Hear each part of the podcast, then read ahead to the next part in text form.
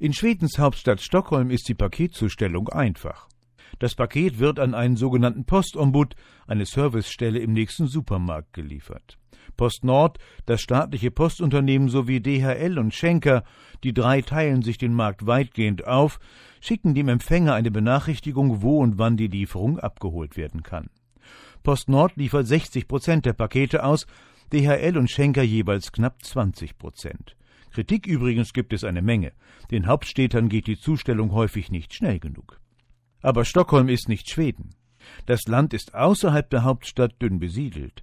127 Millionen Pakete wurden im vergangenen Jahr ausgeliefert, ein Großteil in kleine entlegene Orte auf einer der vielen Schereninseln beispielsweise. Postombuds sind dort rar gesät, der nächste Supermarkt ist gerne mal 50 Kilometer entfernt. Also fährt der Postbote los, häufig auch mit dem Postboot und liefert an die Haustür. 83 Kronen kostet das bei Post Nord, umgerechnet knapp 8 Euro.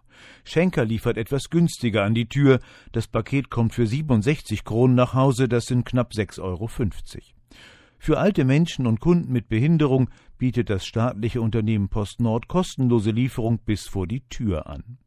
Die Hauptstädter scheuen die Kosten für die Zustellung. Hier werden inzwischen fast alle Pakete beim Postombud, dem Servicepunkt, abgeholt.